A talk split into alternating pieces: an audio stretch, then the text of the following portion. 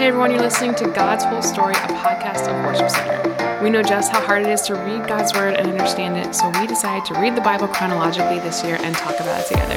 Thanks so much for joining us.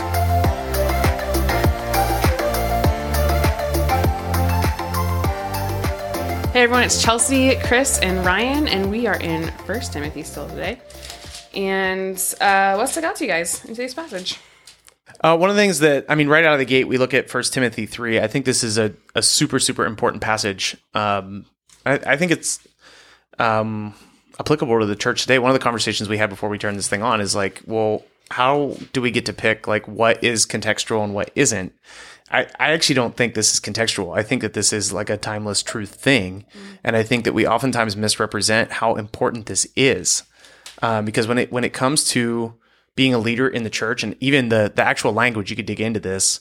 Um, i don't think paul actually just means specifically pastors. I think he's talking about elder overseers like anybody that has any kind of authority in the church actually needs to be able to prove that they're worthy of that office um, to to a very invasive degree. Um, like are you spoken well of by the people in your community? A lot of times we appoint people to positions of leadership we've never talked to their neighbors about what kind of a person they are um, Yeah, it specifically says people outside of the church. yeah, it does. Like I, I've actually heard from pastors where they have like a very extensive questionnaire for literally every neighborhood house Wow. before they appoint somebody to the elder board, which is pretty crazy. But also, they're not going to be in a situation where they find out that somebody is not fit for the office after they're appointed to the office. Um, so, particularly in the in the realm of church where we are today, where it's it's I mean it, it's not hard to find pastors who are not worthy of the office. And it's very hurtful to our Christian witness. These high level pastors who you find out afterwards are extremely isolated and nobody around them respects them. Um, these passages are super super important. Actually I guess I would say like in the in the internet age these passages become even more important not less important It's challenging. Uh, I have a question about. So Paul differentiates between a church leader and a deacon. How, like, what does that? What does a church leader mean versus a deacon? Like, you kind of touched on that, but what is that? There's Yeah. there's all kinds of different ways to lead a church, and probably everybody listening is part of some type of community that has some different level of leadership. So worship center, for example, it it doesn't have elders. Is that fair? Yep. Like we have a board. What do we require of our board? What do we? I guess more we're more like pastor led. Am I? Yeah. Hopefully, I don't lose my job in this conversation. um, but but I've been I've been involved in churches that are congregationally led, and so then there you have people casting votes that aren't even Christians. It doesn't make any sense. Paul would not love that. Um, that you have you have churches that are led by very strict elder boards. You have churches that are led. So it it is important to drill into this passage because I think church leadership is something we should care about. Um, but it's it's getting tougher because everything looks so different from place to place. Yeah, and I don't think we see in Timothy and then even tomorrow in Titus, I don't think we see Paul mandating that this is how churches have to be led. I mean, uh, I'm not. I paused a second because I wasn't sure if Timothy had the same thing. I know in Titus there are actually different Greek words. That where it's translated elders, it's one word. Where it's translated uh, bishops or deacons, it's another word. I would assume it's probably similar here in, in Timothy, but I didn't want to speak out of turn on that. um, but some of the qualifications are very similar, and I think the main takeaway here is not so much a reproducible structure as it is the the value that needs to go into choosing good leaders. Yeah. And uh, that we see what happens when they aren't in place. Um, so this was especially in context. Paul is like planting churches. He is doing this all the time. So in order to really pass those churches off, there has to be a good leadership structure in place. Uh, even if it looks a little bit different region to region, there has to be good, capable people in there.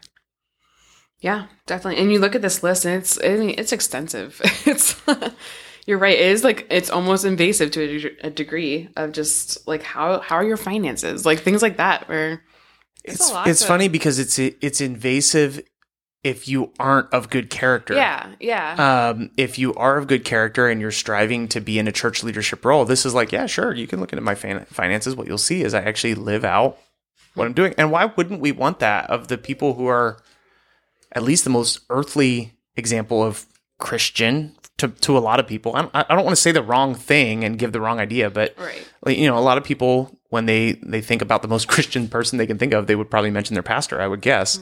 Um, so why would we not want this high level of character from church leadership? So one of the other passages in this text that I think is really interesting is how much time is devoted to caring for the widows.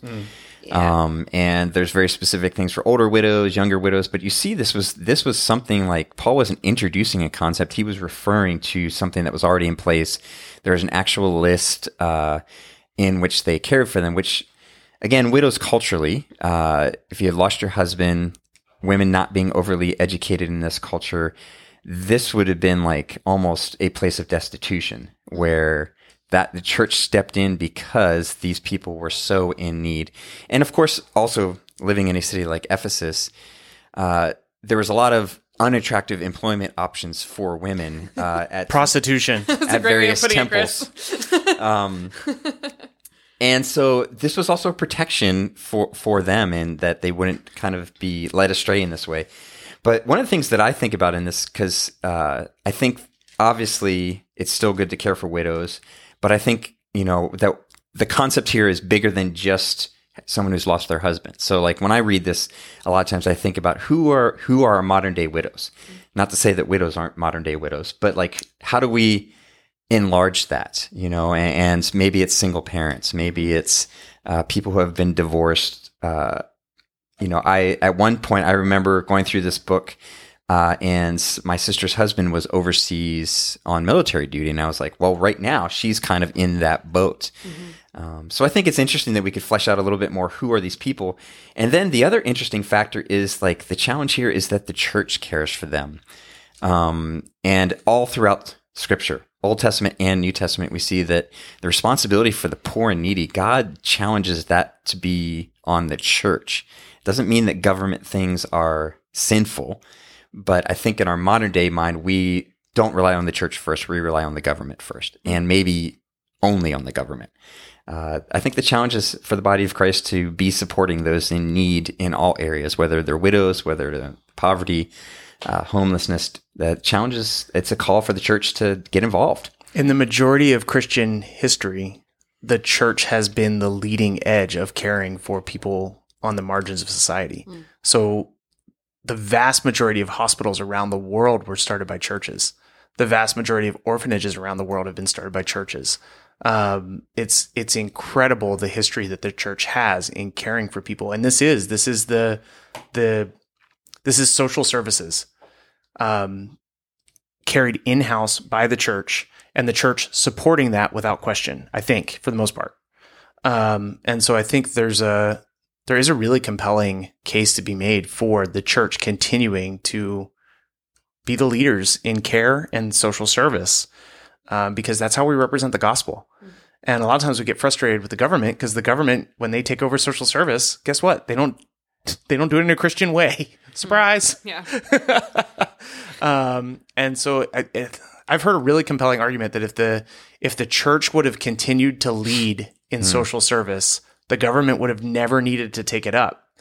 Um, and you can find actually in very recent history cases where churches have taken on social issues and solved them uh, much faster than the government ever could. There's a there's a situation in Colorado um, where all wards of the state were adopted by church members to where there were no children being cared for by the state in that in that state of Colorado, um, which is amazing. Wow. But imagine the Christian witness that comes from that. That is like, yeah, we actually do care for the marginalized people. Um, it's, it's it's very interesting. Oh, that's incredible. Um, the other thing I want to talk about is this verse that's often kind of plucked out of First Timothy of "Don't let anyone think less of you because you are young." Um, I think another it's just another example of how like reading the context of verses is so so important. I it's true don't let anyone look of you because you're young.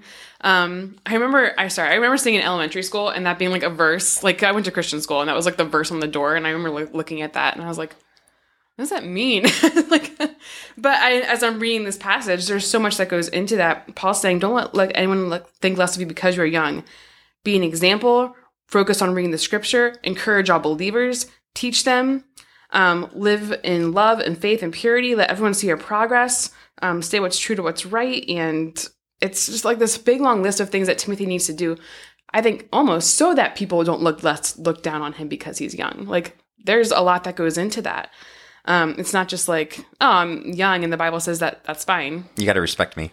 yeah. You got to listen to my ideas. I just didn't know that Paul was a youth pastor. That, that surprised me.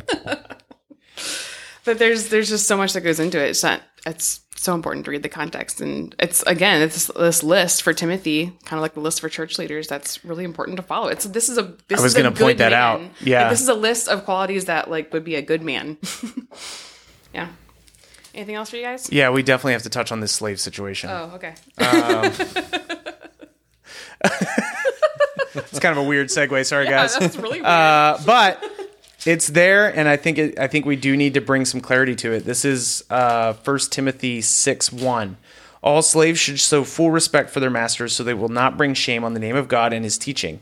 If the masters are believers, that is no excuse for being, being disrespectful. Those slaves should work all the harder because their efforts are helping other believers who are well loved. Uh, this is where biblical interpretation is incredibly important because there is a very dark history of this verse specifically where people who are being abused, people who are in horrible, horrible slave situations are being preached at from their pastors that you just have to submit and it brings honor to God that you are working well. Um, what do we do with this? I was hoping you would tell us. Yeah, I mean, uh, I've had Bible school students too who they would almost uh, actually get angry at Paul, where they say, "Why did he say this? This was his opportunity to kind of like say slavery is evil. This is we need to abolish this. We need to walk away from this," and he didn't do it. Um, but one of the things I do see Paul do, and he does this on a number of occasions, we've referenced it before, that like Paul is dealing with people, and if he comes into a city or a empire and starts taking something from zero to a hundred, like heaven on earth, people are just going to blow him off. It's not going to change. But if he can start to try to bring some dignity and respect within institutions, he is moving it to godliness. Uh, I don't think Paul is pro slavery. I think he knows that slavery exists in the Roman Empire. So, uh, how can how can some things be done in a better way with the ultimate goal of treating everyone as if they're made in the image of God and respecting all people and moving it that way? There are a number of different passages uh, like this. The whole book of Philemon is centered around a slave and his master, and so there's there's definitely op- many opportunities for Paul to do this, but he never out and out comes out and condemns slavery. But with what you see in the the rest of Scripture, it does lead us to this place that we can say, okay, God doesn't desire people to be owned or people to be abused.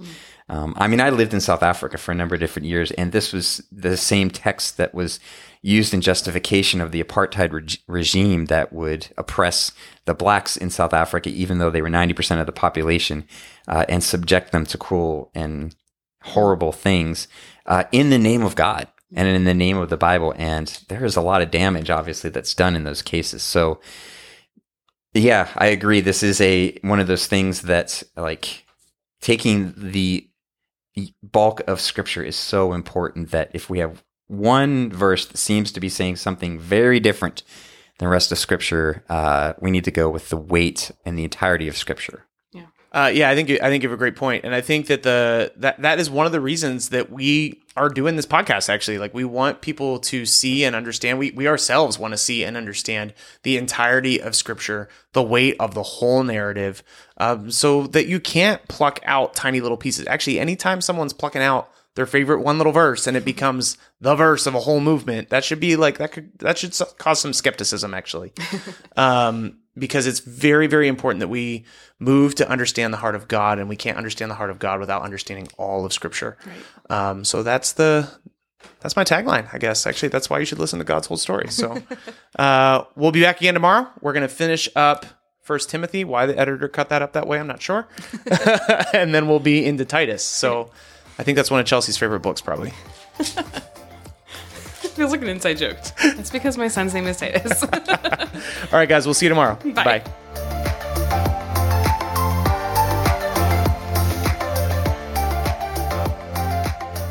First Timothy 3, beginning in verse 1. This is a trustworthy saying. If someone aspires to be a church leader, he desires an honorable position. So a church leader must be a man whose life is above reproach. He must be faithful to his wife. He must exercise self control, live wisely, and have a good reputation. He must enjoy having guests in his home, and he must be able to teach. He must not be a heavy drinker or be violent. He must be gentle, not quarrelsome, and not love money. He must manage his own family well, having children who respect and obey him. For if a man cannot manage his own household, how can he take care of God's church? A church leader must not be a new believer, because he might become proud and the devil would cause him to fall. Also, people outside the church must speak well of him, so that he will not be disgraced and fall into the devil's trap. In the same way, deacons must be well respected and have integrity. They must not be heavy drinkers or dishonest with money. They must be committed to the mystery of the faith now revealed and must live with a clear conscience. Before they are appointed as deacons, let them be closely examined. If they pass the test, then let them serve as deacons. In the same way, their wives must be respected and must not slander others. They must exercise self control and be faithful in everything they do. A deacon must be faithful to his wife, and he must manage his children and household well. Those who do well as deacons will be rewarded with respect from others and will have increased confidence in their faith in Christ Jesus.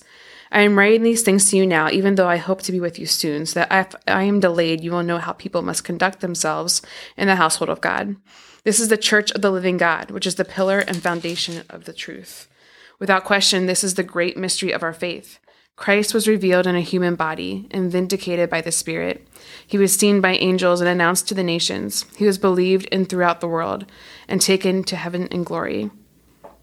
Now, the Holy Spirit tells us that in the last times, some will turn away from the true faith. They will follow deceptive spirits and teachings that come from demons. These people are hypocrites and liars, and their consciences are dead. They will say it is wrong to be married and wrong to eat certain foods, but God created those foods to be eaten with thanks by faithful people who know the truth. Since everything God created is good, we should not reject any of it, but receive it with thanks, for we know it is made acceptable by the word of God and prayer. If you explain these things to the brothers and sisters, Timothy, you'll be a worthy servant of Christ Jesus, one who is nourished by the message of faith and the good teaching you have followed.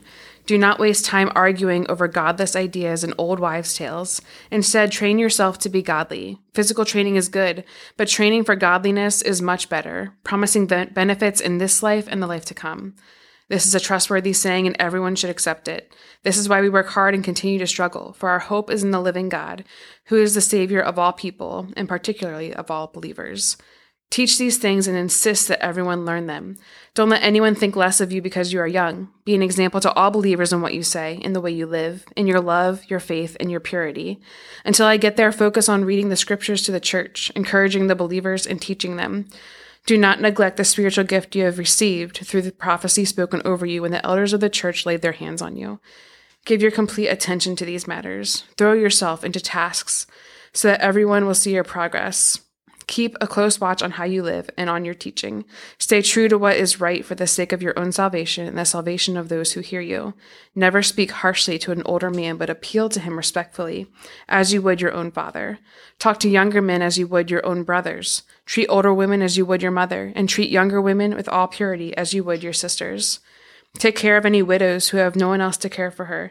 But if she has grandchildren or children, their first responsibility is to show godliness at home and pay, repay their parents by taking care of them. This is something that pleases God. Now, a true widow, a woman who is truly alone in this world, has placed her hope in God. She prays night and day, asking God for his help. But the widow who lives only for pleasure is spiritually dead, even while she lives. Give these instructions to the church that no one will be open to criticism. But those who won't care for their relatives, especially those in their own household, have denied the true faith. Such people are worse than unbelievers.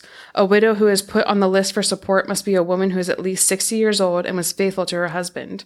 She must be well respected by everyone because of the good she has done. Has she brought up her children well? Has she been kind to strangers and served other believers humbly? Has she helped those who are in trouble? Has she always been ready to do good? The younger widows should not be on the list because their physical desires will overpower their devotion to Christ and they will want to remarry. Then they will be guilty of breaking their previous pledge. And if they are on the list, they will learn to be lazy and will spend their time gossiping from house to house, meddling in other people's business, and talking about things they shouldn't. So I advise these younger widows to marry again, have children, and take care of their own homes. Then the enemy will not be able to say anything against them, for I am afraid that some of them have already gone astray and now follow Satan. If a woman who is a believer has relatives who are widows, she must take care of them and not put the responsibility on the church. Then the church can take care for the widows who are truly alone. Elders who do their work well should be respected and paid well, especially those who work hard at both preaching and teaching. For the scripture says, You must not muzzle an ox to keep it from eating as it treads out the grain. And in another place, those who work deserve their pay. Do not listen to an accusation against an elder unless it is confirmed by two or three witnesses. Those who sin should be reprimanded in front of the whole church. This will serve as a strong warning to others. I solemnly command you in the presence of God and Christ Jesus and the highest angels to obey these instructions without taking sides or showing favoritism to anyone. Never be in a hurry about appointing a church leader. Do not share in the sins of others. Keep yourself pure. Don't drink only water. You ought to drink a little wine for the sake of your stomach because you are sick so often. Remember the sins of some people are obvious, leaving, leading them to certain judgment. But there are others whose sins will not be revealed until later. In the same way, the good deeds of some people are obvious, and the good deeds done in secret will someday come to light. All slaves should show full respect for their masters, so they will not bring shame on the name of God and his teaching. If the masters are believers, that is no excuse for being disrespectful. Those slaves should work all the harder because their efforts are helping other believers who are well loved. Teach these things, Timothy, and encourage everyone to obey them. Some people may contradict our teaching, but these are the wholesome teachings of the Lord Jesus Christ. These teachings promote a godly life. Anyone who teaches something different is arrogant and lacks understanding. Such a person has an unhealthy desire to quibble over the meaning of words. This stirs up arguments ending in jealousy, division, slander, and evil suspicions. These people always cause trouble. Their minds are corrupt and they have turned their backs on the truth. To them, a show of godliness is just a way to become wealthy. Yet true godliness with contentment is itself great wealth. After all, we brought nothing with us when we came into the world, and we can't take anything with us when we leave it. So if we have enough food and clothing, let us be content. But people who long to be rich fall into temptation and are trapped by many foolish and harmful desires that plunge them into ruin and destruction. For the love of money is the root of all kinds of evil, and some people, craving money, have wandered from the true faith and pierced themselves with many sorrows.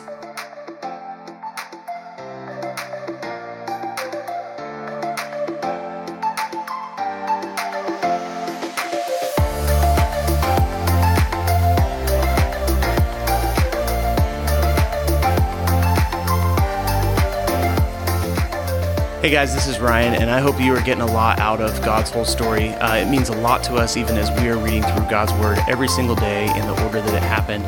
Um, if you want to go ahead and follow us, you can find us on Instagram and Facebook at God's Whole Story Podcast. Uh, we would love it if you would share this thing with your friends or people that you know, or just share what's sticking out to you.